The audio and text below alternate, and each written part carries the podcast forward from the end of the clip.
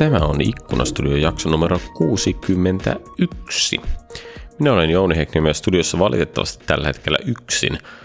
Saken oli tarkoitus tulla messiin, mutta hän estyi viime hetkellä ja niinpä kävi, että meitsi joutui sooloilemaan koko jakson. Ei se mitään. Tällä kertaa tiukkaa devaa ja asiaa mennään aika lailla nitty-gritty details. Siihen puhutaan siitä, että mikä on Visual Studio Code ja miten se oikeastaan eroaa tästä perinteisestä Full Visual Studiosta. Semmoinen mukava laskeutumispaukku tähän näin niin kuin kesälomien päätteeksi. Sieltä se arki tulee ja varmaan kaikenlaisia yhteisötapahtumiakin kun Sakke nyt on tässä poissa, niin enpäs nyt muista niitä tästä ulkoa, mutta ei se hei mitään. Vähän kerrassaan, kolmen viikon päästä taas uusi ikkunastudio, sitten toivottavasti Sakke messissä ja sitten toivottavasti käydään läpi palautteita, käydään läpi Faugin tulevaisuudet ja kaikki semmoiset laajempien tapahtumien osalta voi alkaa hiljalleen giraantumaan siihen, että siis syyskuun loppupuolellahan on sitten Ignitea luvassa ja se nyt on tietysti selvästi semmoinen hevimpi, isompi setti, jossa varmaan on taas kaiken näköistä uutta kerrottavaa. Palataan Igniteen, kun on sen aika. Mutta sitten mennäänpä sen Visual Studio Coden pariin. No niin. Syys koittaa ja arki taas ja avataan koodieditorit pitkän kesätauon jäljiltä. Tällä kertaa ajateltiin, että käydään pikkasen keskustelua siitä, että mitä se on se koodieditori ja, ja niin kuin mikä on devaajan workflow, jos lähdetään tästä perinteistä Microsoftin Visual Studio hegemoniasta eteenpäin. Ja siinä ehkä tämä, tämä niin kuin ylivoimainen airut tällä kehityksellä on Visual Studio Code, eli Microsoftin ilmainen koodieditori. Mulla sattuu olemaan kollega, joka on hyvin innostunut VS Codesta ja kaikenlaisista muistakin avoimista ratkaisuista. Tervetuloa takaisin Ikkunastudioon, Matti Petrilius. Kiitos paljon, mukava olla taas täällä. Kiitos kun breikkasit kesälomasi lyhyesti tehdäksesi tämän, tämän Ikkunastudion jakson 12 tunnin päästä lento, kö, kö, minkä tuonne tuonne Legolandi odottaa vai? Legolandi odottaa, mutta ihan kiva tehdä tämmöistäkin tässä välissä. Ihan, ihan hyvä, että pysyy koodi mielessä, kun lähtee Legolandiin. Kyllä. Ei, äh, lähdetään vaikka liikkeelle siitä, että kerro pikkasen, mitä työkaluja sä käytät, kun sä koodaat? Joo, no Sanoisin, että mä oon aika kuitenkin semmoinen kaikkiruokainen mun työkalujen suhteen, että totta kai omat suosikit ja sitten on semmoinen reilu kymmenen vuoden kokemus ja tähän mennessä Visual Studion käytöstä, että et sen takia Visual Studio on hyvin pitkälti se, ehkä voisi tänäkin päivänä sanoa, niin kuitenkin se semmoinen niin kuin ykköstyökalu, vaikka tosiaan nyt viime aikoina se asema on horjunut aika vahvasti Visual Studio Codin takia, mutta kyllähän kehittämiseen kuuluu paljon muitakin työkaluja sitten taas. Ja mä oon myös tämmöinen hyvin niin kuin komentokehote tai terminaalilähtöinen devaaja siinä mielessä, että mä tykkään myös kirjoitella, kirjoitella komennot enemmän kuin naputella hiirellä. Että tota, se on ehkä myös se yksi syy, minkä takia vähän alkanut nykyään sitten vierastaa Visual Studiota yksittäisenä työkaluna. Et siihen on tullut kylkään sitten muita Meinaat sä, niin että se syy on se tavalla, että Visual Studiossa joutuu liikaan käyttää hiirtä? Niin, no siis kyllä se varmaan osittain voi olla näinkin, vaikka Visual Studiossa on nykyään koko ajan entistä paremmat näppäin komento oikotiet ja, ja totta kai niitä voi itse määritellä melkein niin vapaasti kuin haluaa. Mutta ehkä siinä on semmoinen näkö, tai niin lähtökohta ero, että kummasta puolesta tullaan – et Visual Studio ehkä alun perinkin on halunnut enemmän semmoista visuaalisempaa kehittäjäkokemusta, missä hyvin paljon pystytään hiirellä juttuja. Drag and droppaillakin esimerkiksi designereita sun muita, jotka tosin nykyään kyllä loistaa aika pitkälti poissaololtaan, mutta semmoinen historiallinen havina mun mielestä niin kuin Visual Studiossa ehkä vieläkin on – Tuo, on hyvä pointti. Mä kävin kesällä ihan täysin tähän aiheeseen liittyen, mutta kävin Facebookissa erään, erään keskustelun, jossa joku kuittaili, että, että hän niin kuin on kiinnostunut vain koodista, mikä on kirjoittu oikeilla kielillä. Sitten mä kysyin, että mikä on oikea kieli, niin no oikeastaan mikä tahansa muu paitsi Visual C Sharp ja Visual Basic, mistä mä totesin, että niin, se ei välttämättä ollut kauhean hyvä idea nimetä niitä kahta kieltä niin kuin Visual etuliitteellä aikanaan. Että vaikka niin kuin tänä päivänä eihän semmoista brändäystä enää ole olemassa, mutta ne, ne on niin kuin jäänyt elämään. Ne on jäänyt elämään ja kyllä mun mielestä se on to, oma, oma osin kyllä aika huvittava, että Visual Studio Codeissa myös elää edelleen tämä Visual nimi mukana. Mm. Että... Mutta eikö se kuulostaisi aika laamalta, jos se olisi vaan Studio Code? No joo, tai Code. tai Code se, Studio. Joo, vaikka, vaikka sitten hyvä Twitter handlen saakin. niin, code, joo, se on hyvä, hyvä handle. Hei, äh, okei, sä sanoit tosi, tosi tosi monta juttua. Katsotaan vähän, missä järjestyksessä me saadaan niitä kaikki käsiteltyä. Ensinnäkin sä sanoit, että sulla on pitkä tausta Visual Studiosta, eli sä oot devannut Visual Studiolla. Äh, kerro nyt vielä, mitä sä tyypillisesti devaat? Joo, ja siis niin kuin ehkä enemmän voisi sanoa vielä, mitä mä tyypillisesti devannut, niin se on ollut nimenomaan siis .nettia, ihan ASP.nettia, koska kyllä mulla on webbidevaaminen ollut pääasiassa, mitä mä teen mm. itse, mutta se on sitä niin kuin serverpuolen webbidevaamista. Ja sitten sen jälkeen niin webbidevaaminen nyt on alkanut, niin kuin aika moni tietää, kasvaa ja laajenee ja tullut uudenlaisia juttuja mukaan ja mennyt monilta puolilta tosi paljon monimutkaisemmaksi koko ajan, niin sitä myötä on itsekin joutunut ottaa vähän uudenlaisia työkaluja pakettiin. Ja toisaalta ihan hyvä, että niin on käynyt, koska se on sitten avannut sitä omakin ymmärrystä asioista. Ei se niinku täysin mahdoton ajatus ole, etteikö niinku vieläkin voisi vois pärjätä ihan pelkästään tekemällä .nettiä, mutta mulle se on jotenkin auennut, auennut se muukin puoli tuosta hommasta aika paljon viime aikoina. Muu puoli varmaan noin niin kuin käytännössä, kun webistä lähtee liikkeelle, niin se ensimmäinen asia, mikä siinä tulee vastaan, on siis JavaScript-ekosysteemi, eikö niin? Niin, on kaikki nämä frontti, fronttihärpäkkeet. Mm. Ja JavaScript tietenkin etunenässä just koodaajana, että okei, okay, onhan niin kuin moni muukin CSS ja HTML ja niihin liittyvät uudistukset on tavallaan mielenkiintoisempia, mutta tota, kyllähän JavaScript on ollut se, mikä on mennyt valtavasti eteenpäin viime vuosina. No hei, siis toi on, toi on tosi arvokas juttu. Ja meillä on itse asiassa tarkoitus tehdä tässä ihan lähiaikoina nimenomaan fronttidevausaiheinen jakso, mutta voidaan vähän sivuttaa totakin hiukka myöhemmin. Puhutaan Tekasit Visual Studio Codesta ja, ja pohditaan vähän sitä, että mikä juttu se on. Sä sanoit, että Visual Studio Code on alkanut vähän menettää valta-asemaansa sun työkalupakissa tai jotain tämmöistä ilmaisua sä käyt. Tai Visual Studio. Niin, sorry, Visual Studio. Joo, Joo ja Code on, Code on syönyt sen roolia. Joo, ja se on kyllä aika silleen tosiaan vaivihkaa tapahtunut, että mä rupesin miettimään tuossa, miten se käytännössä kaikki tapahtuu. Että mä aloin ehkä ensimmäiseksi käyttää Visual Studio ohessa jotain niin kuin ihan tämmöisiä niin kuin Notepadista hieman kehittyneempiä tekstieditoreita, mitkä voi niin kuin ihan hyvällä sydämeen sanoa, että ne on vaan niin kuin tekstieditoreja. Ja yksi selkeä syy, miksi mä aloin käyttää, oli se, että mä halusin jonkun työkalun, jonka mä saan niin kuin saman tien auki. Et tiedostot aukeaa niin kuin nopeasti, eikä tarvi odotella, että idea eka pompsahtaa käyntiin ja sitten mä saan vasta sen tiedoston näkymään. Ja ajat sä tässä nyt siis takaa semmoista skenaariota, että sä oot tekemässä jotakin, sä haluat avata yksittäisen tiedoston, sä et halua lähteä käsittelemään mitään projektia tai solutionia. No joo, siis sellaisesta tarpeesta se alun perin mulla ainakin niin kuin varmaan lähti. Ja toki tosi monen muullakin on varmasti sama tilanne ollut, mutta sitten siitä on huomannut sen, että olisi niin paljon kivempi muutenkin koodata ja kehittää, jos saisi vaikka koko projektin tai kokonaisen kansiollisen tiedosta ja samaan tyyliin auki. Ja sitten itsellä oli Sublime Text oli ensimmäinen semmoinen koodieditori. Taitaa jotenkin olla se, että, että Sublime Text ja Latte ja Fixi Jopo kuuluu yhteen jotenkin tässä niin kuin 5-10 vuotta sitten. No se voi olla, mä en ehkä itse, itse sitä tiennyt vielä silloin, mutta voi olla, että tässä on tämmöinenkin sivujuonne. Mutta tota, joo, siis se oli aikaa ennen Visual Studio Codea. Ja sitten mulla olikin vähän semmoinen ensivaikutelma Visual Studio Codeista, että tarvitaanko Visual Studio Codein tapasta tuotetta niin kuin enää, koska mä tykkäsin aika paljon Sublime-tekstistä. Ja Atomikin oli ehkä jo silloin olemassa, mutta aika samoihin aikoihin ne ilmaantuivat. Niin jotenkin oli vähän semmoinen, ja saatoin vähän Twitterissäkin siihen aikaan huudella, että tarvitaanko tätä oikeasti. Ja sitten tota, eräs Scott Hanselman vastasi siihen twiittiin, että kyllä. Ja se oli, se oli aika sitten semmoinen, niin kuin, ei se uskaltanut vastaan väittää, ja sitten oli pakko kokeilla, kokeilla kyseistä tuotetta. Ja kyllä se sen jälkeen se on mulla koko ajan ollut koneella asennettuna. Et siinä kesti ehkä semmoinen reilu vuosi ennen kuin mä aloin ihan tosissaan käyttää sitä. Mutta kyllä se on ollut, ollut niin koko ajan vähän enemmän ja enemmän testailu. Ja jotenkin tuntuu, että toi niin yleinenkin suosio on kehittynyt hiljalleen. Et silloin kun Visual Studio Code tuli, niin ei se ollut semmoinen jokaisen kehittäjän ykköstyökalu, mikä se tuntuu niin tänä päivänä ainakin niin web ja fronttipuolella nimenomaan olevan. Että se on, se on ihan hauska juttu mun mielestä, että miten tänä päivänä semmoiset fronttidevaajat, jotka ei niin kuin ole ikinä mitenkään erityisesti mieltä itseään minkään niin Microsoftin tuotteiden käyttäjiksi, niin nimeää nykyään niin kuin nimenomaan ykkösjutuksen Visual Studio Codein. Joo. Toi, toi on niin musta hämmästyttävä kehityskulku, että siis se oli Buildis 2015, eli siis maaliskuun 2015, kun VS Code julkaistiin previewna.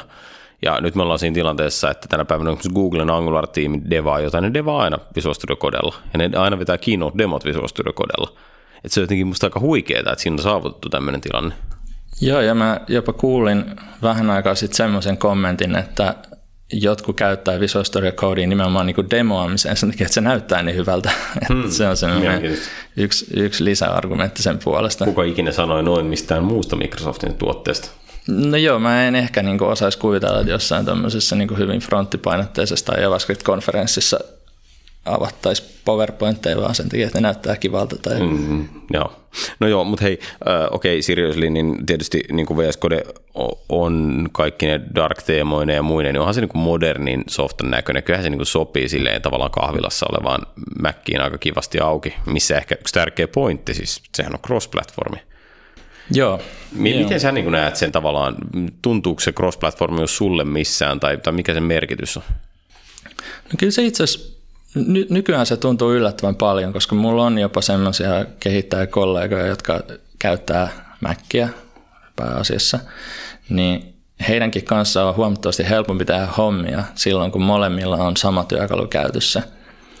Ei se tietenkään varmaan niin mikään edellytys olisi sille, mutta sitten jos sä asennat jotain kehitysympäristöä ja vähän jeesailet siinä kaveriisi ohessa, että miten tämä saadaan pyörimään sulla – niin onhan se nyt huomattavasti helpompi lähtökohta siihen, että sun ei tarvitse niin jotain toista editoria kokonaan miettiä, että miten me saadaan tähän nämä, löytyykö tähän vastaavia lisäosia, kun mulla on VS Codessa ja niin poispäin. Et ehkä Visual Studion kanssa just perinteisesti onkin ollut se ongelma, että se on niin kuin asettanut sellaiset rajat sille, että niin kuin esimerkiksi minkä tyyppisten kehittäjien kanssa sä oot voinut tehdä sit yhdessä projektia.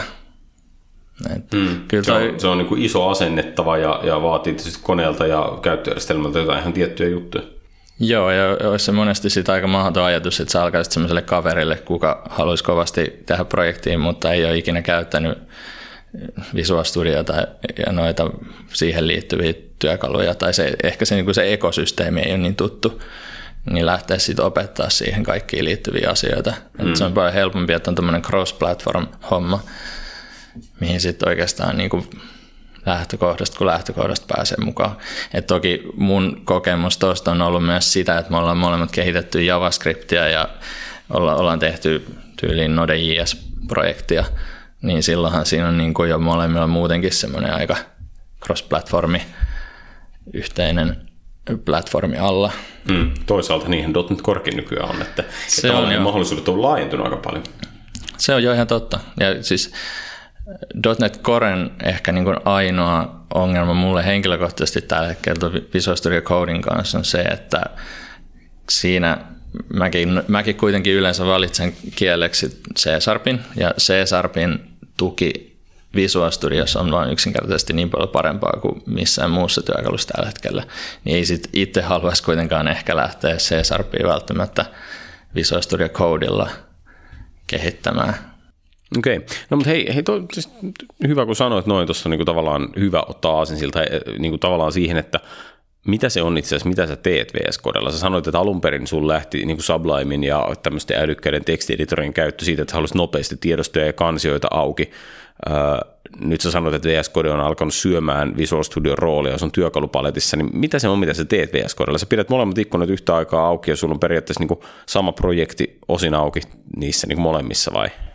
Joo, siis se on ehkä semmoinen perinteisin tapa, mitä mä kehitän tällä hetkellä. Et mulla on aika selkeä jako jopa siinä, että mitkä on fronttipuolen asioita ja mitkä on sitten backpuolen asioita. Mulla on siellä joku API tai joku, jota mä kehitän C-Sharpilla ja Visual Studiolla. Ja se tuntuu kaikista luontevinta mun mielestä edelleenkin tehdä Visual Studiolla. Siihen on vaan yksinkertaisesti ne kaikki hioutunut niin hyväksi, kaikki refaktoroinnit ja IntelliSenseit ja kaikki, että ei, ei VS Code, Visual Studio Codekaan pääse siihen samalle tasolle. Ja sitten taas toisaalta se on hirveän luontevaa hypätä toiseen ikkunaan, jossa pyörii Visual Studio Code, joka sitten on mun mielestä alun perin ajateltu siinä mielessä, että se on tuollaiseen web-kehittämiseen hyvä työkalu nimenomaan just niin kuin JavaScriptiin ja CSS ja HTML ja kaikkea muuhun, mitä siitä onkaan sitten myöhemmin syntynyt. Eli eh, tavallaan se sun ajatus on se, että sä devaat niin kuin backärikamaa Visual Studiolla ja fronttikamaa kodella. Joo, no siis yksinkertaisuudessaan niin just näin, että, että se tota, mitä se nyt sitten käytännössä ikinä onkaan, niin tuntuu jakautuva aika hyvin noin. Et nyt on tullut fronttipuolelle hirveästi kaikki mulle itsellenikin uusia asioita. Mä oon ehkä vähän ollut Reactinkin suhteen semmoinen pikkasen myöhäisherännäinen, että mä tosissaan, niin sitä nyt tekee oikeastaan niin viime aikoina. Ja, ja sitten siinä tuli sitten omat työkalunsa kehittäjä, työkalut ja extensionit siihen Visual Studio Codeen ja, ja niin päin pois. Et se, on, se on mun mielestä tosi mielenkiintoinen tapa, miten Visual Studio Code ja Visual Studio eroaa toisestaan siinä niin filosofisessa ajattelussa siinä, että Visual Studio pitää niin periaatteessa siinä vaiheessa, kun sä ainakin perinteisesti ajatellaan, kun sä asennat sen, niin se pitää sisällään niin kuin suurin piirtein kaiken, mitä sä tarvitset. Ja sitten Visual Studio Code, kun sä asennat, niin siinä ei ole lähtökohtaisesti oikeastaan mitään. Siinä on jotain esiasennettuja laajenteita, mutta sitten kaikki todellinen tehokkuus tai niin kuin todellinen hyöty, mitä sitten alat saamaan siitä irti, niin rakentuu niiden laajenteiden kautta. Okei, tuo on itse asiassa ihan tosi, tosi mielenkiintoinen pointti, koska molemmissahan on niin kuin näennäisesti, siis tälleen niin kuin, äh, jos sitä katsoo niin kuin teknologia-slaiditasolla, niin on aika samantyyppinen plugin-arkkitehtuuri, että Visual Studio sä vedät V6 extensioneita ja, ja Visual Studio Codessa on omansa, äh, mutta se mitä sä sanot on se, että tavallaan Visual Studiossa itse asiassa ne niin kuin extensionit on paljon pienemmässä roolissa vai? Joo, ja, ja täytyy sanoa, että mä en ole itse perehtynyt hirveän hyvin. Mä en ole laajenteinen extensionin kehittäjä. Mä en kokeillut tehdä sen kommin Visual Studio kuin Visual Studio Codinkaan niitä laajenteita. En, en lähde nyt sitten niinku arvailemaan sitä, että kumpa on helpompi kehittää mä laajenteita. Mä voin kertoa, mikä ei ole niin vittumaista kuin tehdä Visual Studio laajenteita, niin että kode ihan varmasti voittaa ihan vaan sillä, että se on tehty niin kuin tällä vuosituhannella se systeemi. Ja siis tuommoinen niin pieni viba mulla itsellänikin oli, että näin se, näin se on, mutta, mutta se ei ole välttämättä edes ainoa tai niin kuin ehkä edes isoinkaan syy. Että kyllä kuitenkin Visual Studio Codein ympärille on hämmentävän nopeasti rakentunut semmoinen yhteisö ja semmoinen porukka, joka tuntuu hirveän aktiivisesti kehittelevän uusia extensioneita. Ja sitten taas Visual Studion puolella se tosiaan tuntuu, että se, se on vähän niin kuin ollut, ollut vaikeaa. on, on tietenkin hyvin tunnettuja lisäosia, niin kuin vaikka joku Reserper ja sitten on, on tota, kaiken näköisiä pienempiä, hy, hyvin suosittuja laajenteita toki, mutta niitä ei synny läheskään samaa tahtia. Ja ne ei seuraa sillä lailla välttämättä sitä, että mikä on nyt just kaikista uusinta ja hienointa web-kehittämisen osalla. Tuo on musta hei, hei tosi niin kuin hyvä, hyvä havainto, mitä sä sanot, koska tietyllä tavalla kyllähän niin kuin Visual Studion extension-markkina ja se tavallaan, miten niihin on alettu suhtautua niihin extensioneihin, niin se on tietyllä tavalla niin kuin, se on niin kuin perua samalta ajoilta, kun kaikki osti Infragistiksiä tai Telerikkiä tai, tai DevExpressia tai mitä ostikin. Eli tavallaan, että ostettiin hirveästi kehittäjätyövälineitä ja, ja tavallaan ehkä tämä moderni ajattelu on se, että plugarit on aika paljon pienempiä, ne on yleensä ilmaisia open source-tuotteita ja niin edelleen. Joo, kyllä se varmaan se maksuttomuuskin on yksi asia, että on lähty siitä ajatuksesta, ne on niin lähtökohtaisesti maksuttomia. Nyt on kyllä viime aikoina törmännyt myös siihen, että tehdään ihan maksullisiakin okay. laajenteita VS mikä on mielenkiintoinen. Minkälaisia, niin kuin, siis musta se ihan niin kuin silleen make sense, että kyllähän open sourcea on tavallaan kaupallistettu monellakin tavalla, mutta minkälaisia maksullisia laajenteita kodeen saa sitten? No ei, ei ole hirveän monta, mihin mä oon törmännyt, mutta yksi, mihin mä törmäsin nyt vähän aikaa sitten, semmoinen, että kaveri kuka tekee F-Sharpille työkaluja Visual Studio Codeen. Hän on tehnyt pitkään semmoista Ionide, Ionide-projektia, ja se on siis täysin maksuton työkalu, mutta sattuu olemaan tällä hetkellä ylivoimaisesti paras työkalu F-Sharpin kehittämiseen. Siis piekseen mennen tullen ihan viralliset Visual Studion tuet F-Sharpille. Eli, eli F-Sharp on kieli, mitä se tekisit mieluummin niin kuin kodella kuin, kuin Full Visual Studiolla? Uh, no joo, siis niin olen tehnyt, olen tehnytkin tähän mennessä ja mulla on semmoinen käsitys, että, että se on, mä, mä en ole niin syvällä missään F-Sharpin skeneessä, että mä saisin sanoa tarkkaan mitä kaikki ajattelee siellä, mutta, mutta mulla on semmoinen käsitys, että moni tekee mieluummin nimenomaan just tämän Ionide lisäosan hmm. hyvyyden takia tai sen niin kuin, toimivuuden takia, helppouden takia.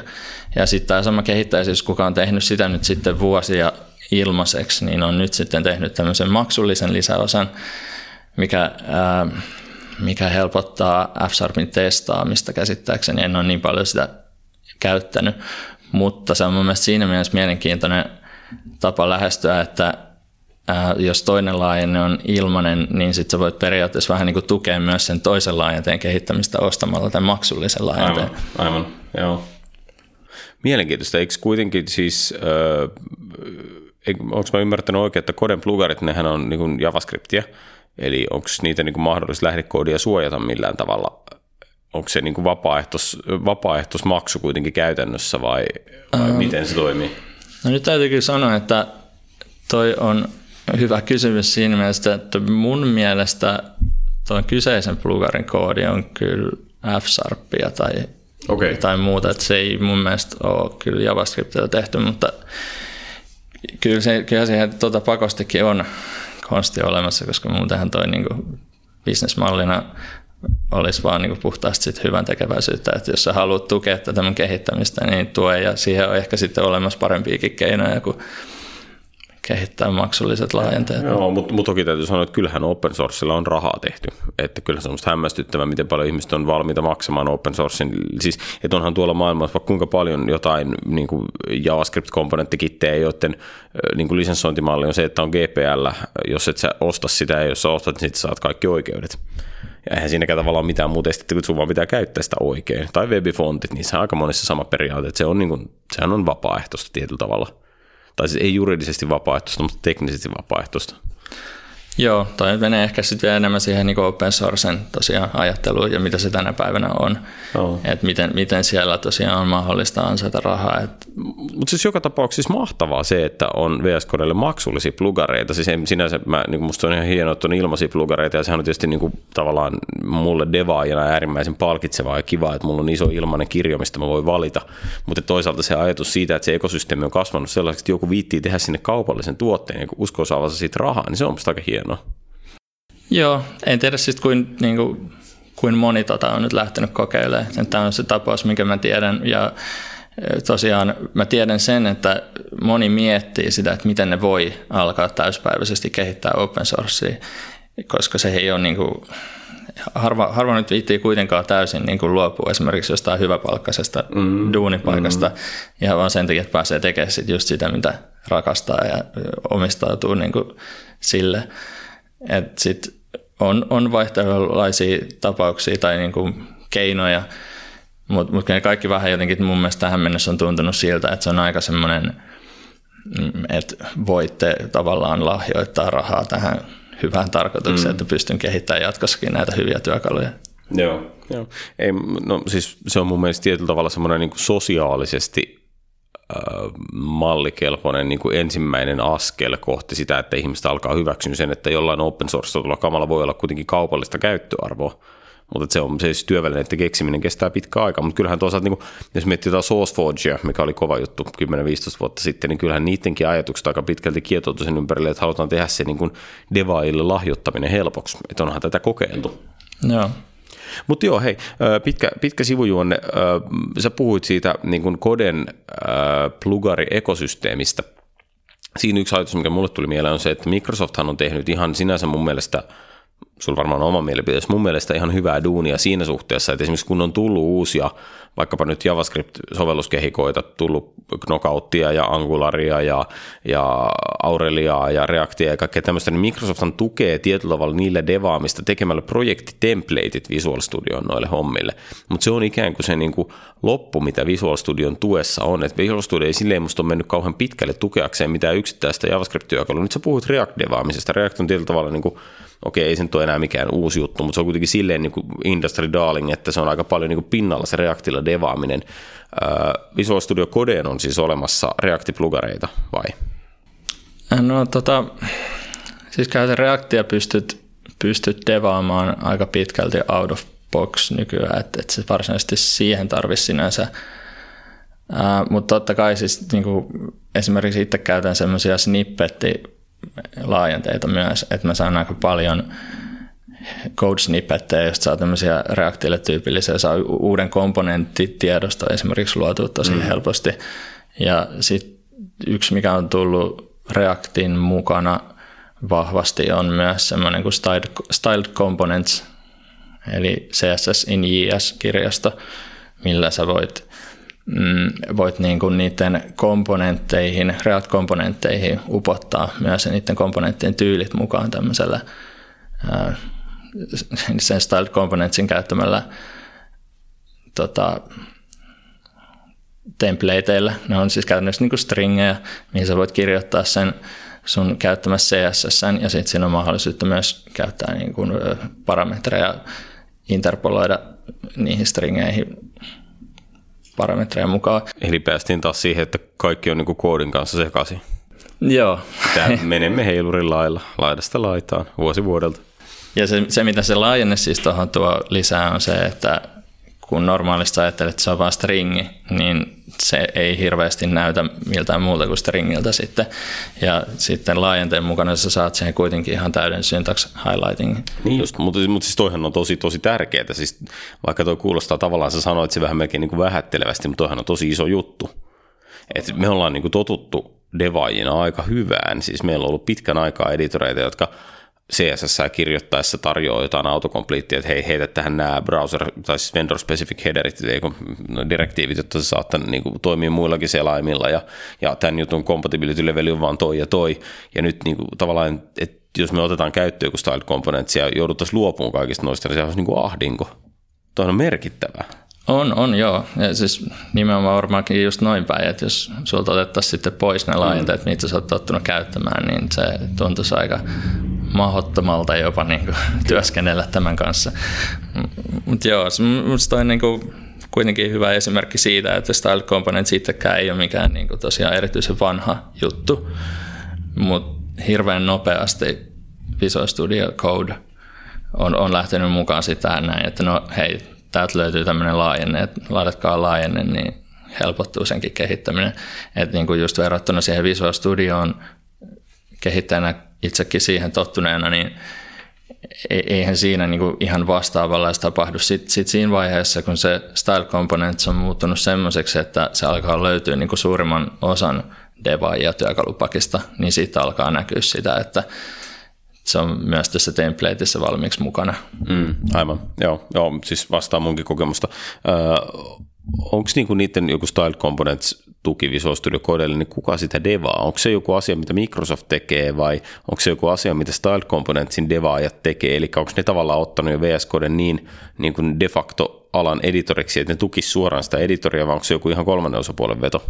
No se tietysti riippuu tosi paljon. Mä en nyt muista, mikä mahtaa olla ton laajenteen tilanne, että kuka sitä ylläpitää, kuka sitä kehittää, mutta tosi laaja kirjahan on yleensä, että kyllä varmasti jos joku on niin tärkeä nolonen laajenne tai niin tärkeä oloinen asia, että se halutaan saada Visual Studio Code mahdollisimman nopeasti mukaan, niin en mä yhtään ihmettelisi, jos se ihan tulisi vaikka Microsoftinkin toimesta.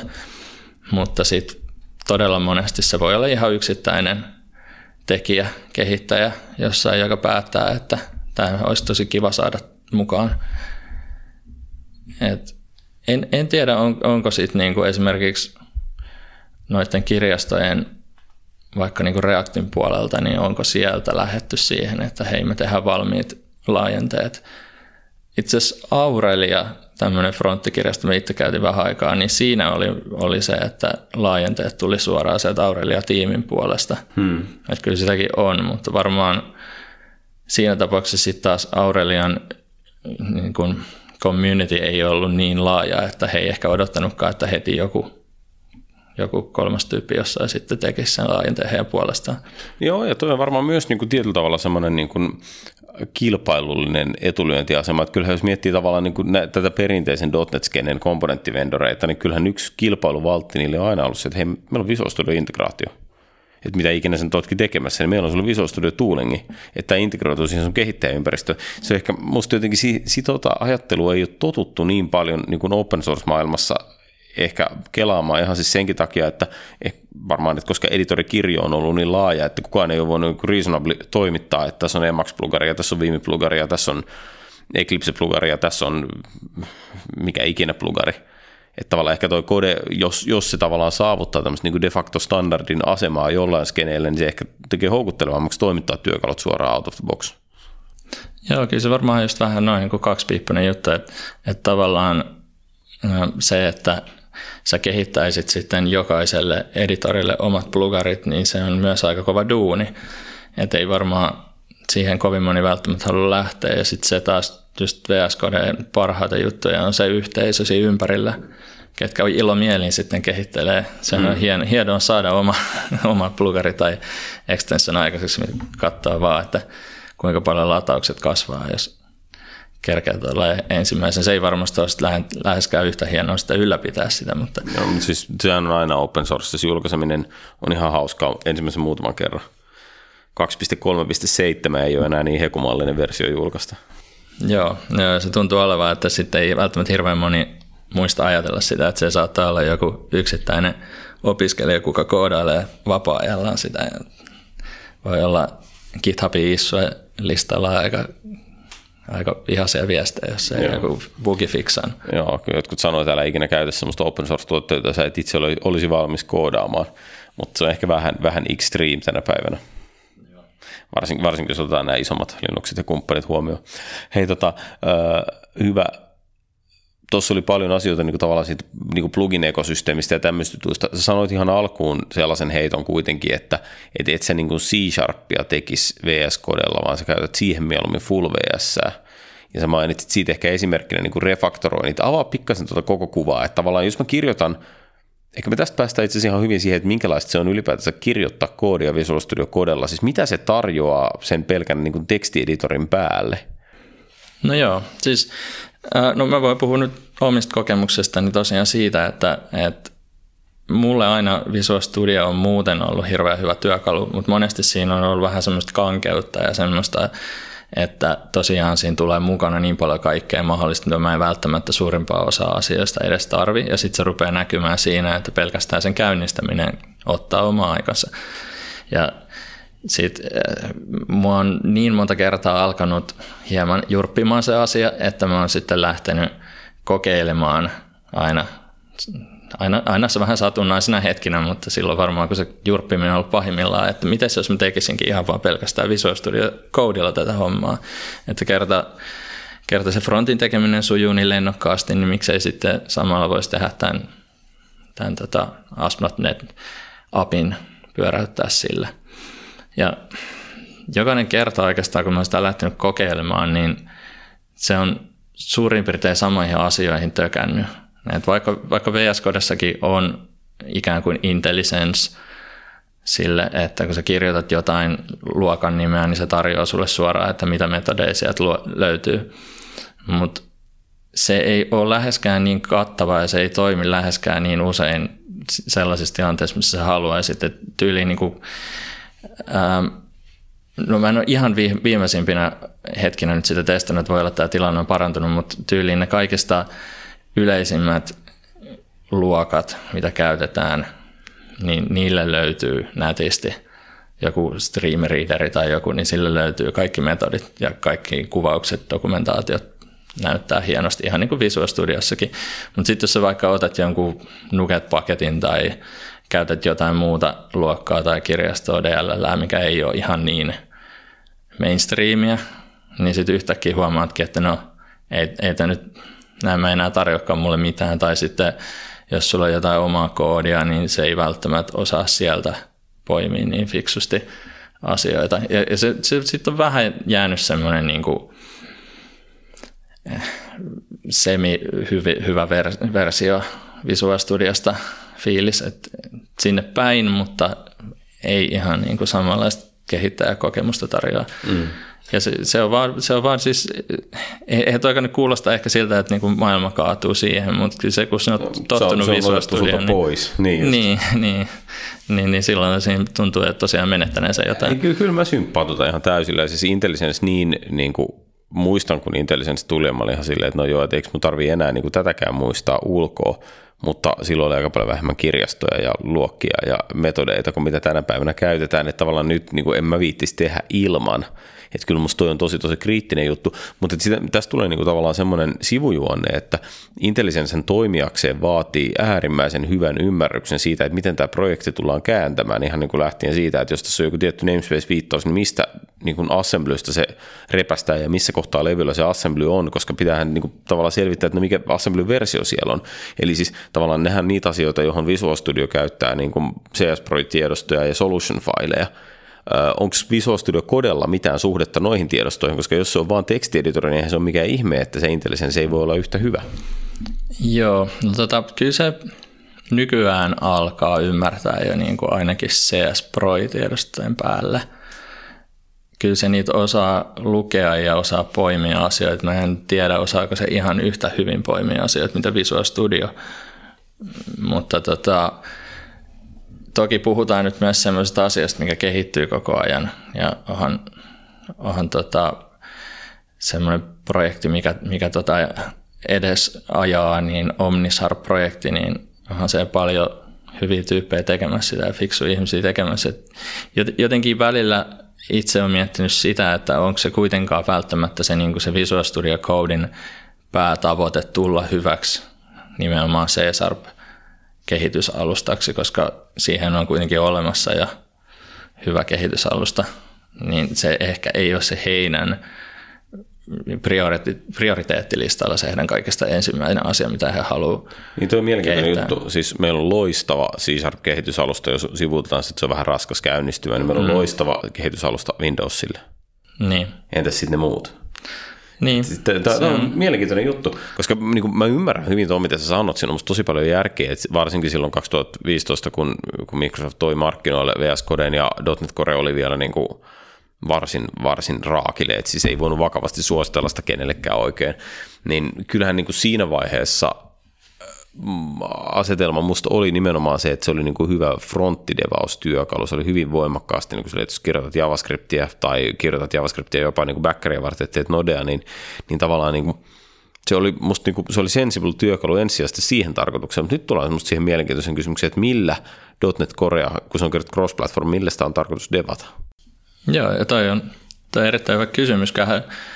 Mä en usko, että sitä olisi noinkaan pitkälle viety sitä C-Sharp-tukea, jos ei siitä haluttaisi niin nimenomaan, että .NET Core pystyttäisiin Visual Studio Codeilla tekemään. Mm. Ja kyllähän se siinä mielessä niin just on ähm, alusta riippumattomuuden takia niin sopisi erittäin hyvin, sopivat erittäin hyvin toisillensa. Et ehkä se on sitten kuitenkin enemmän, enemmän vaan ajan kysymys ja se on ollut mielenkiintoista huomata, että sitten taas vastaavasti JavaScript-puolella ja TypeScript-puolella on alkanut tulla sellaisia ominaisuuksia, mitä on perinteisesti tottunut näkemään nimenomaan C-Sharpissa ja Visual Studiossa. Että se onkin ehkä enemmän kääntynyt se kehitys siihen, että tuodaan just näitä tämmöisiä refaktorointeja, extract-metodeja ja, ja sitten jotain intelligenssiä ja go-to-definitioneita, niin tuodaan sinne JavaScript-TypeScript-puolelle. Oh. Niin, niin. Ja jotenkin tuntuu se, että jos se sinne saadaan, niin miksei sitä sitten mukamassa saataisiin toimimaan ihan yhtä hyvin siellä C-Sharp-puolella. Mutta... Niin, no se, se on se onkin, että varmaan ihan yhtä hyvin, mutta me ollaan totuttu C-Sharp-maailmassa vielä niin paljon parempaan kuin mitä JavaScript-puolelle varmaan ikinä pystyy tekemään, koska se on niin kuin monella tavalla paljon vaikeampi kieli tehdä refaktoroinnit. Joo, se on, se on kuitenkin ollut tosi hämmentävää se, että mihin pisteeseen siinä on päästy. Ja osittain se JavaScript-puolella se onnistuu sen takia, että – Visual Studio Code käyttää taustalla myös silloin, kun sä koodaat JavaScriptia, niin sehän käyttää TypeScriptin äh, language serveria, jolloin mm. sieltä haetaan TypeScriptista ja TypeScriptin type definitioneista haetaan ne tota, ähm, niin kuin intelligenssin tarvitsemat asiat, eli ne, että mitä metodeja esimerkiksi joku luokka pitää sisällä ja niin poispäin. Et sen takia se toimii niin hyvin Visual Studio Codessa, että ne on oikeasti TypeScriptille tehtyjä hmm. tyyppimääritelmiä. Ja, ja muutenkin tuntuu, että, että TypeScript on ollut oikeastaan se asia, mikä on vienyt tota tosi paljon eteenpäin. Ja, ja nykyään se onnistuu, just toi mainitsemani extract-metodi onnistuu, mikä on aika kova juttu tuli vähän aikaa sitten. Tosin se ei aina välttämättä tee just sitä, mitä sä haluat, mutta... Sama ongelma on itse asiassa jopa C-Sharpissa. Sehän ei ole mitenkään niin kuin aivan itsestään selvää, että mitä pitäisi, pitäisi tapahtua. Ja, ja niin, kuin, niin ReSharperi kuin, kuin Visual Studiokin tekee sen välillä väärin. Joo, ja sitten kun sä otat siihen mukaan vielä semmoisen JavaScriptin funktionaalisuuden siinä mielessä, että sulla voi olla funktioita funktioiden sisällä niin kuin nykyään C-Sharpissakin, mutta mm. kuitenkin niin se sitten kun sä teet jostain syvältä hierarkiasta extractoit metodin tai funktion, niin mihin tasalle se oikeastaan kuulu sitten mennäkään, niin se Kyllä. on aina vähän epäselvä. Ja minkä osan tilasta sä olet valmis kapturoimaan implisiittisesti ja minkä eksplisiittisesti ja niin edelleen. Se, ne on aika vaikeita design-päätöksiä, että mä oon miettinyt sitä, että niin extract-metodi oli paljon yksinkertaisempi asia joskus kymmenen vuotta sitten. Joo. Ihan C-Sharpissakin.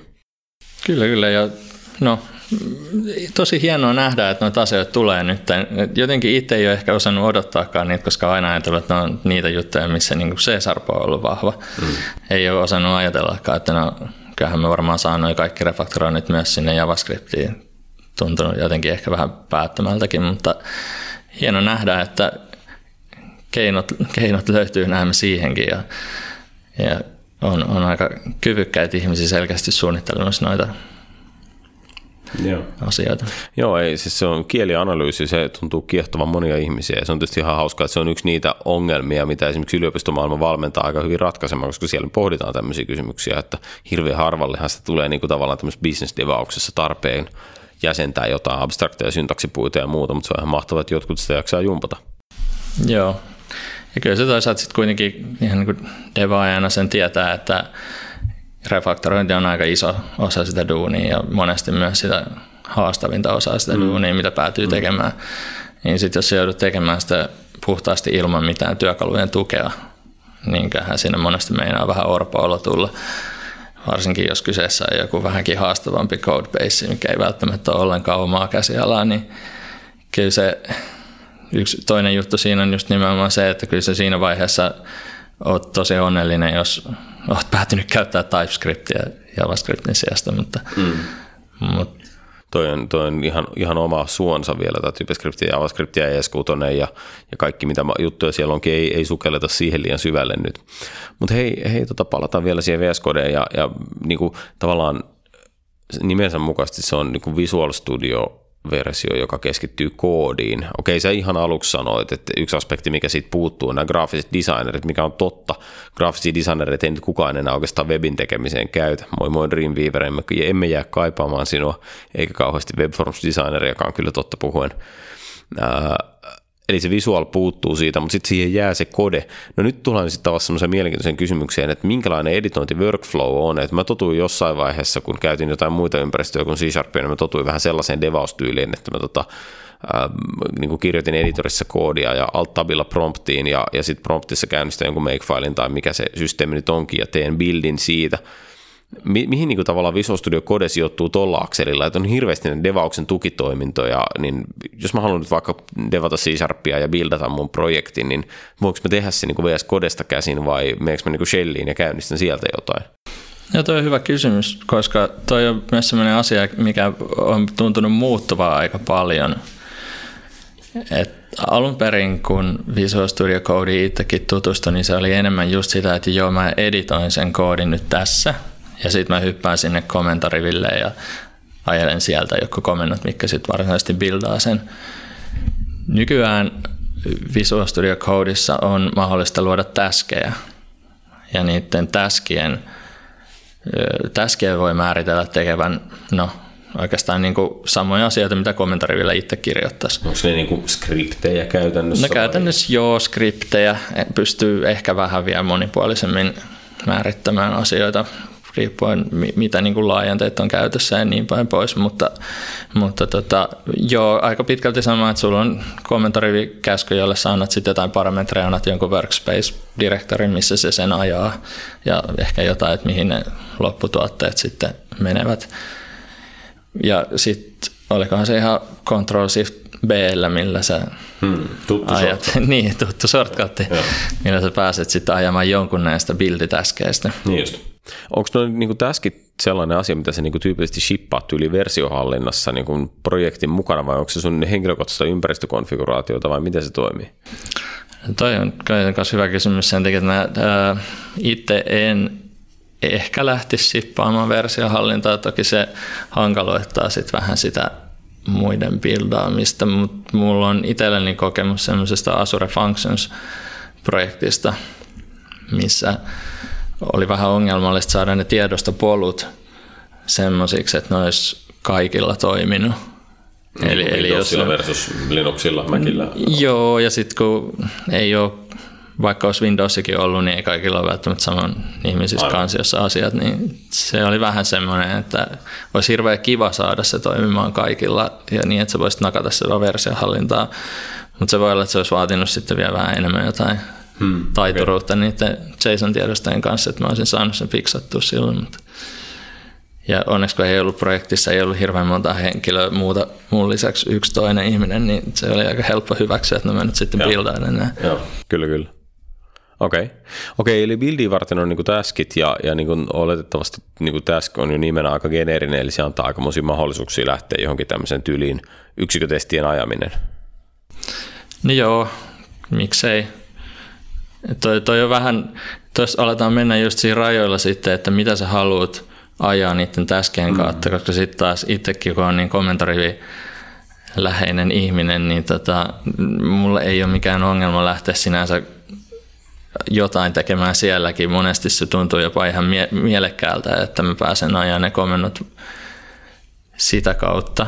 Toki vähän voi niinku helpottaa itselleen asioita luomalla sinne ne taskit, mutta sitten jos sulla on kuitenkin esimerkiksi Node-projekti, jossa sulla on package JSONissa luotu skriptejä, joita sä voit ajaa tyyliin npm run jotain, mm. niin se hyöty siitä niin alkaa jo olla aika niin kuin minimaalinen. Mm. No, mulle tulee ehkä eniten mieleen se, että, että mä oon itse niin kuin silleen, äh, ajan kyllä ihan mielellään .NET-testiä promptista koreprojekteja tehdessäni ja näin, mutta, mutta kyllä mä niin tunnustan, että mä oon sillä tavalla vähän niin pilalle hemmoteltu, että musta se on ihan mahtavan hauskaa se, että jos mulla tulee buildifailure tai, tai mulla tulee testifailure, niin mä pääsen klikkaamalla siihen oikeaan testiin tai siihen oikeaan riviin, mistä se buildfailure tulee. Eli tavallaan mulle niin se ajatus siitä, että on tämmöinen niin kuin, integroitu kehitysympäristö siinä mielessä, että ne virheet ja testifailurit tulee siinä kontekstissa, missä mä operoin, ja mä pääsen helposti hyppäämään koodiin, niin se jotenkin tuntuu aika hyvältä. Että jos mä ajan vaan promptista, niin okei, kiva, mulle tulee nykyään värikoodattua konsolin tekstit, ja konsolissa voi olla kaksi miljoonaa väriä, että siis niin maailma on parantunut, mutta mut tavallaan niin kuin se niin kuin klikattavuus ei ole vielä siinä. Joo, toi olikin tosi hyvä esimerkki, ja tuosta päästäänkin sujuvasti siihen integroituun terminaaliin, mikä Visual Studio Codeissa myös okay. on. Eli siis se, että sulla on mahdollisuus myös käyttää sitä integroitua versiota. Et sen sijaan niin itsekin pidän terminaalista ja olen asentanut itselleni mieluisia terminaaliklientteja tai softia, mutta se, että VS Codessa se on integroitu suoraan siihen työkaluun, jolloin se on niin kuin yksi paneeli siinä ikkunassa lisää ei tarvi alt-tabata mihinkään. Ja, Sen ja, niin kuin control-tabaan siihen vai? No jollain mulla siis, näppäin yhdistelmä. Niin, joo, joo. Mutta siis se tarkoittaa sitä, että se on mulla niinku ikään kuin samassa ikkunassa se shelli ja siihen avautuu nyt sitten joku CMDX tai PowerShell tai Bash tai mikä ikinä vai? Joo, just näin. Ja sä voit se asetuksesta määritellä, että minkä, minkä noista sä haluat siihen avautumaan.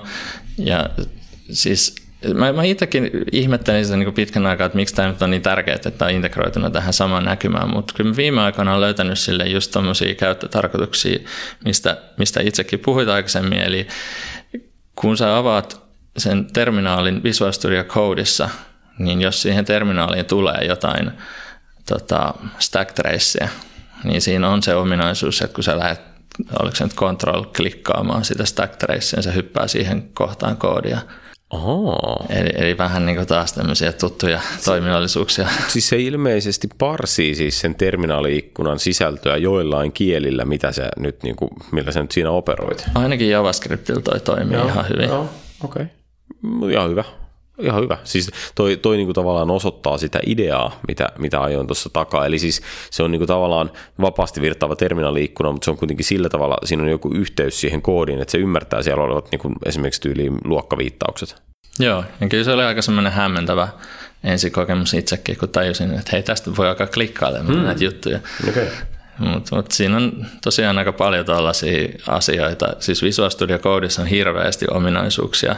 Että jos pitäisi niinku alkaa luettelemaan, että mitä kaikkea sillä voi tehdä, niin, niin ei siinä olisi mitään järkeä. Ja valitettavasti tosi moni niistä ominaisuuksista on sellaisia, että kaikki ei vain yksinkertaisesti tiedä niiden olemassaolosta. Joo, siis Visual Studiotakaan ei kukaan osaa käyttää eikä Officea eikä mitään, että siellä on varmaan paljon turhautuneet devaajia kyseisillä tuotteilla. Joo, on, on just näin, mutta toi käsittääkseni Visual Studio Codein tiimi on tällä hetkellä tekee aika paljon työtä sen eteen, että useampi ihminen löytäisi näitä toiminnallisuuksia, että niiden löydettävyys paranisi. Oh. Ei riitä ainoastaan se, että se on hirveän tehokas työkalu, jos ei kaikki tiedä edes, mitä sillä voi tehdä. Mä voisin ehdottaa niille, että ne saattaisi heittää siihen softaan semmoisen klemmarin näköisen assistentin, joka tulee, että ah, it seems you're writing a CSS-file. Ja siitä lähtisi heittää ehdotuksia, että haluaisitko kenties tehdä Margoeen tai voisi olla ihan hyvä laittaa vaikka joku PR GitHubiin. Niin, siis tuossa tos voisi olla ihan idea. Hei tota, äh, okei, eli, eli tavallaan me ollaan nyt katettu niin tässä se, että tavallaan meillä on niin intelligenssiä, meillä on tietyllä tavalla buildi, testi, integraatio, vaikka se ei ole ehkä ihan saman muotoinen kuin mikä meillä on Visual Studiossa, joka perustuu aika pitkälti sieltä ajetaan niitä ms build-fileitä sellaisena kuin ne ajattaisiin jossain CI-serverillä. Ymmärrän, makes sense. Um, Mites muuten tavallaan, sä mainitsit refaktoroinnit, tämän tyyppiset asiat. Miten sä niin näet tavallaan, mikä se Visual Studio Coden, niin kuin, mihin sen matka loppuu? Et Microsoft ei itsekään kutsu sitä ideksi, niin miksi ei ole ide? Onko se debukkeri? Joo, no debukkeri löytyy ja, ja mihin se niin kuin tavallaan loppuisi, niin se on aika hyvä kysymys, koska tähän mennessä tuntuu, että ei se oikein lopu vielä mihinkään. Mm. Että löydetään, on kova juttu. Se on kova juttu ja, ja se, että debukkeri löytyy esimerkiksi nimenomaan Node.jslle, mm. missä on totuttu ehkä perinteisesti heittelevää jotain konsolilogituksia sun mm. muita tämmöistä niin vähemmän hienostunutta debukkausta, joka sinänsä toimii hirveän hyvin ja tykkää itsekin konsolilogista, mutta Kyllä ei, se, ei se nyt kyllä ole mikään korvike debukkerille oikeasti. Ei, ei, ei se ole. Silloin kun sulla on se tilanne, että sä oikeasti oot pulassa sen koodin kanssa, haluat tietää, että mitä ihmettä täällä liikkuu, mm. niin kyllä se, että sä voit oikeasti laittaa breakpointin ja niin kuin kapturoida kaiken siitä, siitä hetkeltä, niin kyllä se on, on just melkoinen taivaanlahja. Joo. Ja se on valitettavasti myös semmoinen niin kuin juttu, että se ei ole ihan täysin aina triviaali juttu saada toimimaan, jos et sä tee jotain semmoista niin kuin example-tyyppistä projektia. Mm, niin, Et nimenomaan Nodessa vai? No Node ISS me lähinnä on kokeillut. Siis, äh, F-Sharpissa esimerkiksi mun mielestä se toimii kyllä aika paljon helpommin, kunhan käyttää jotain projektitempleittiä esimerkiksi siitä Ionidesta. Mm. Niin, mutta Node.js joo, ja Azure Functionsissa viimeksi, kun mä tein Node.js-funktiota, niin siinä oli vähän semmoista, että meillä oli projekti, joka kesti noin kuukauden ja ekalla viikolla meillä toimi debukkeri ja sitten tyyli ehkä niin kuin viimeisellä viikolla se alkoi toimia taas. Että ne, on, ne on sen verran uusia juttuja tietysti mielessä kuitenkin ja sitten aina kaikessa kiireessä ei välttämättä ole aikaa kuluttaa päiviä siihen, että miettisi, että millä mä saan tämän toimimaan. Aivan, joo. Tuossahan oli itse asiassa mahtava aasinsilta. Visual Studio tekee ainakin niin kuin Microsoftin näkökulmasta tosi hyvää duunia siinä, että kun mä teen jotain devausta, tyypillisesti nyt ainakin webidevausta, niin se Visual Studio antaa mulle hirveän paljon eväitä ottaa käyttöön esimerkiksi Asurea. Ja, ja jos mä teen File New Web Project ja lähden sieltä liikkeelle, niin sehän tarjoaa mulle suoraan, että haluanko mä luoda uuden app-servicen ja hostata tätä siellä ja tekee mulle deploymentit automaattisesti ja niin edelleen, niin Tuo on tietenkin niin kuin Microsoftin kannalta kauhean järkevää. Mitä Visual Studio Code tekee? Onko niin kuin, onko siihen tavallaan semmoinen plugin-ekosysteemi, joka tekee jotenkin niin kuin Azuren käytön kauhean houkuttelevaksi? Joo, se laajenne puoli siinä on varmaan just se, mikä tekee parhaiten tota. Et ihan suoraan, kun sä asennat ensimmäistä kertaa Visual Studio Code, niin mun mielestä se ei ole mitenkään tuputtamaan sulle, että hei, haluaisitko deployata tänne Asureen tai jotain vastaavia juttuja. Mutta sitten taas laajennepuolet, kun sä lähdet hakemaan, niin siellä on kyllä tosi hyviä laajenteita nimenomaan Asure-palveluille. ihan lähtien siitä, että sä pystyt helposti kirjautumaan Asureen sun käyttäjätunnuksen ja saamaan käyttöön ne kaikki subscriptionit, mitä sulla siellä on. Ja saat semmoisen näkymän, mistä sä pystyt niitä selaamaan. Sitten just itse kehittänyt aika paljon Azure Functions puolella, niin siihen löytyy ihan mahtavat, mahtavat työkalut. Ne on, ne on niin kuin lyhyessä ajassa kehittynyt tosi hyviksi mun mielestä Azure Functionsin kehittämiseen. Et jo siitä ei kauhean pitkä aika, kun Visual Studiossa oli ylivoimaisesti parhaat työkalut. Nyt mä sanoisin, että Visual Studio Code löytyy niin kuin melkeinpä yhtä hyvät, varsinkin jos sä teet Node.js. Hmm, okay. Sitten CSRPissa voi olla just noin samat jutut, mitä nyt puhuttiin aikaisemmin, mutta jos sä teet Node.js, niin siinä on erittäin hyvät lähtökohdat siihen kehittämiseen. Okay.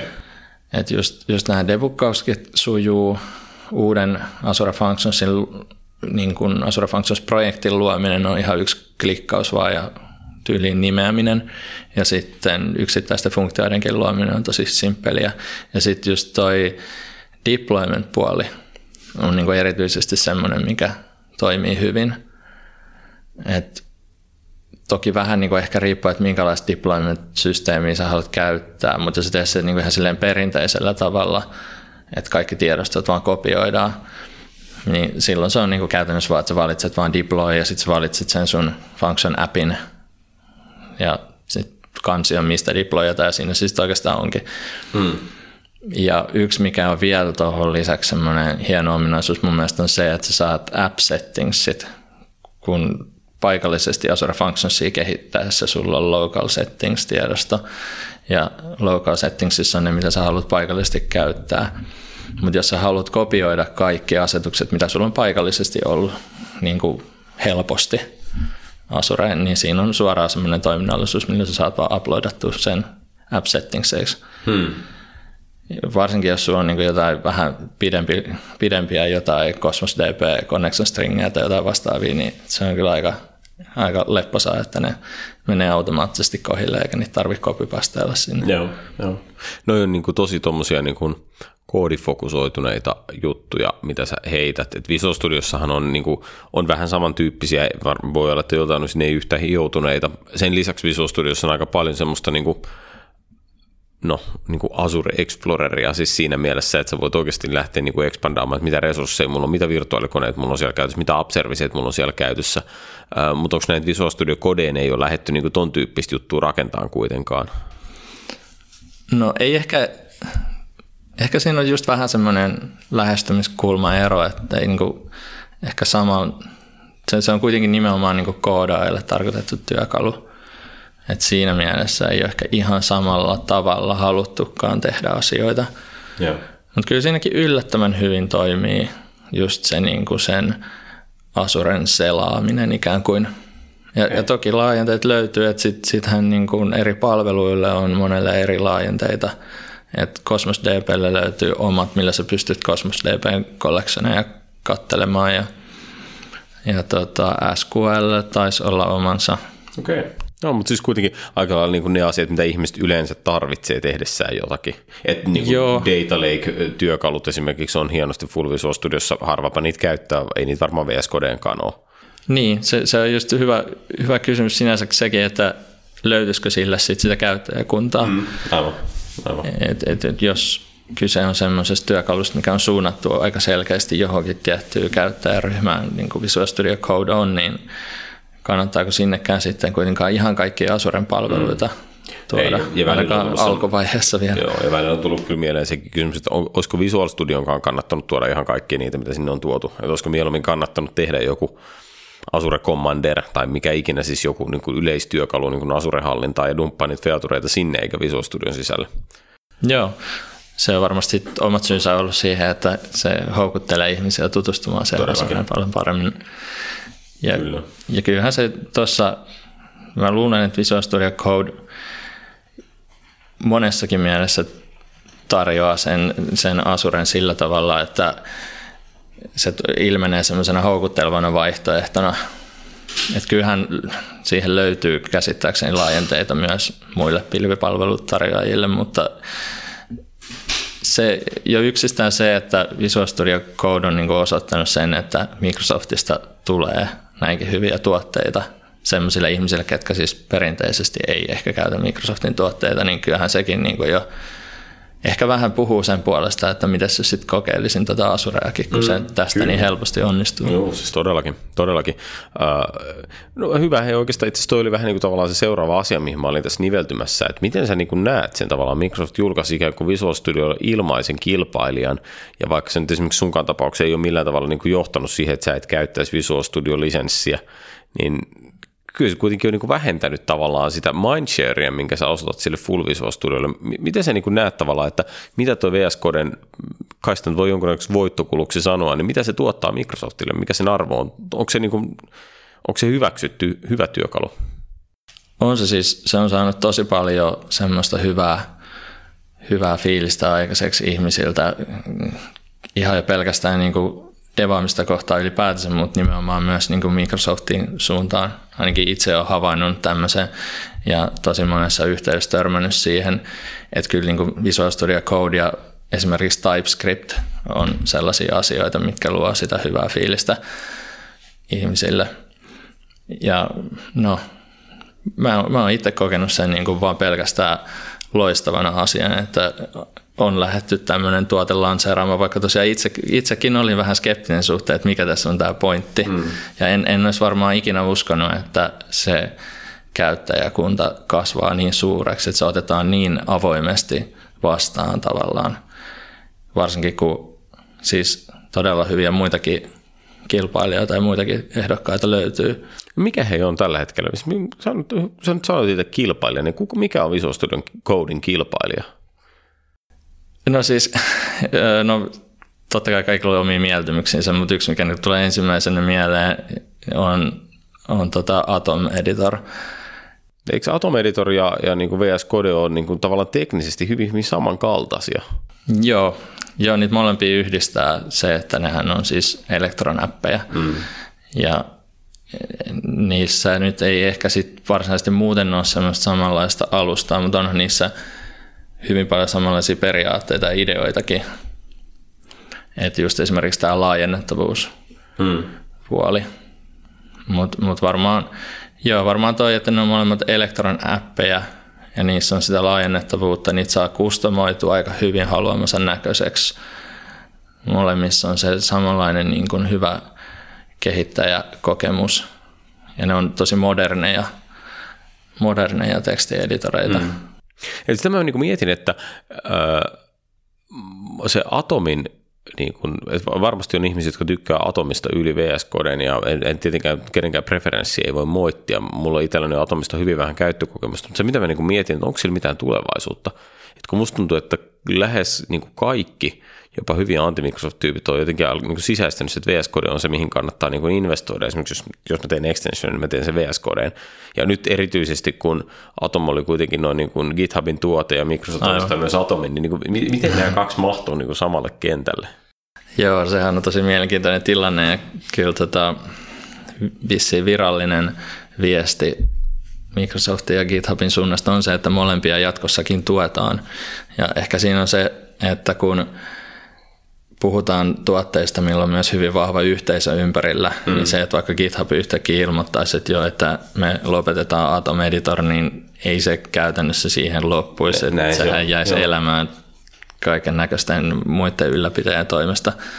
Et saman aikaan ehkä on niin, että jos Microsoft heittää tavallaan koko painonsa sen taakse, että ne yrittää ottaa niin kuin Atom-ekosysteemistä parhaat palat ja niin kuin tarjota vastaavat featuret VS Code-puolella ja, ja tekee sen tavallaan julkisesti ja tiettäväksi, niin tavallaan eihän se niin kuin poista atomia niiltä, jotka sitä haluaa ylläpitää, mutta toisaalta se voi niin kuin viedä aika paljon käyttäjiltä motivaatiota. Joo, kyllä.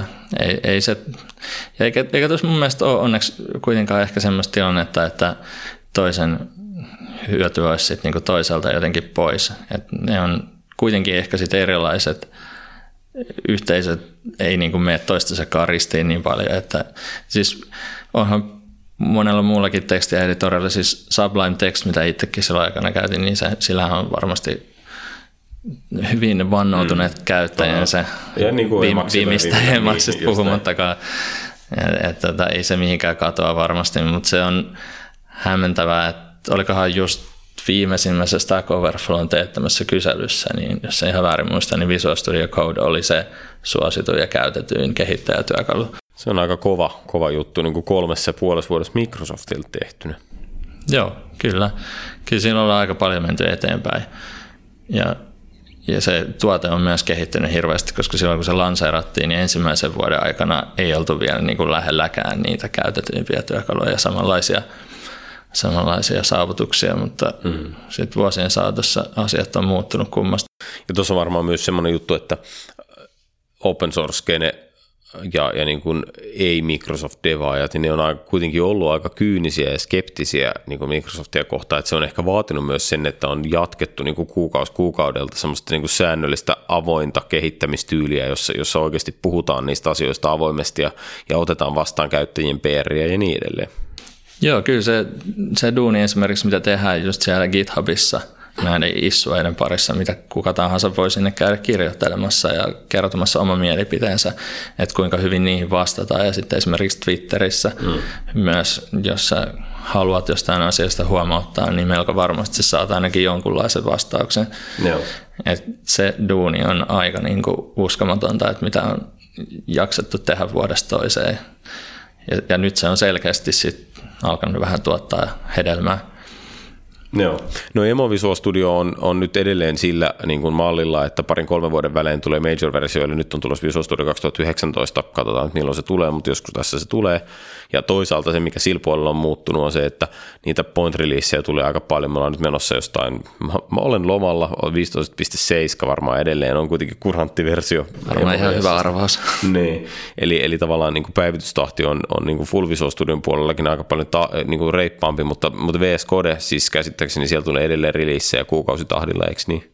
Joo, siis siellähän on tosiaan kuukauden välein, ne nimetäänkin kuukausien mukaan nykyään ne julkaisut. Ja se on ainoastaan sitten se, niin kuin sanotaan, vakaan puolen julkaisutahti. Sitten on myös tämä Insider-versio, okay. missä pääsee sitten käytännössä joka päivä tai joka yö julkaistaan uusi versio ja pääsee hyvinkin uusia ja hyvinkin niin kuin kurantisti kokeilemaan uusia featureita, että hyvässä ja pahassa. Kuka meistä ei haluaisi rikkoa työympäristöä. niin, toisaalta siis se on ollut myös hämmentävää, että et, kun ensimmäinen ajatus on just toi, että no se on sitten kiva aina herätä joka aamu siihen, että editori ja idea, idea on rikki, mutta har, harvinaisen niin kuin harvoin sitä kuitenkaan käytännössä tapahtuu. Että he, heillä on kuitenkin niin kuin ilmeisesti se tavoite siinä, että että jotta he saa, se, se insider-versio on heille hirveän arvokas siinä mielessä, saa tosi hyvää palautetta sitä kautta, ja ne uudet featureit ennen kuin niitä niin kuin ikään kuin varsinaisesti edes julkaistaan, niin ne on siinä mielessä testattu, että oliko tämä nyt oikeasti hyvä, kannattaako tämä julkaista tämmöisenä, jolloin sitten se, että jos se uusi versio vaan aina rikkoisi sen koko työkalun, niin mm. se ei kauhean hyvin palvelisi tuota tarkoitusta. Joo. Joo. Kyllä. Hei, ollaanko me missattu jotain? Onko tässä kaikki olennainen VS Codesta? No mä en, en usko, että on ehkä onnistunut kaikkea oleellista kattamaan tässä, mutta kyllä tämä on ollut mun mielestä ihan hyvää keskustelua aiheesta, että paljon hyviä pointteja tullut ja toivottavasti moni lähtisi moni lähtisi sitten kuitenkin niin kuin kokeilemaan ja, ja niitä, mitä mainitsin tuossa, että on niitä paljon niitä featureita, mitä ei ole välttämättä vielä löydettykään, niin etsimään niitä muita kautta tässä tämmöisessä podcastin muodossa ei ehkä kannata alkaa niitä asioita luettelemaan, mutta niitä kyllä löytyy.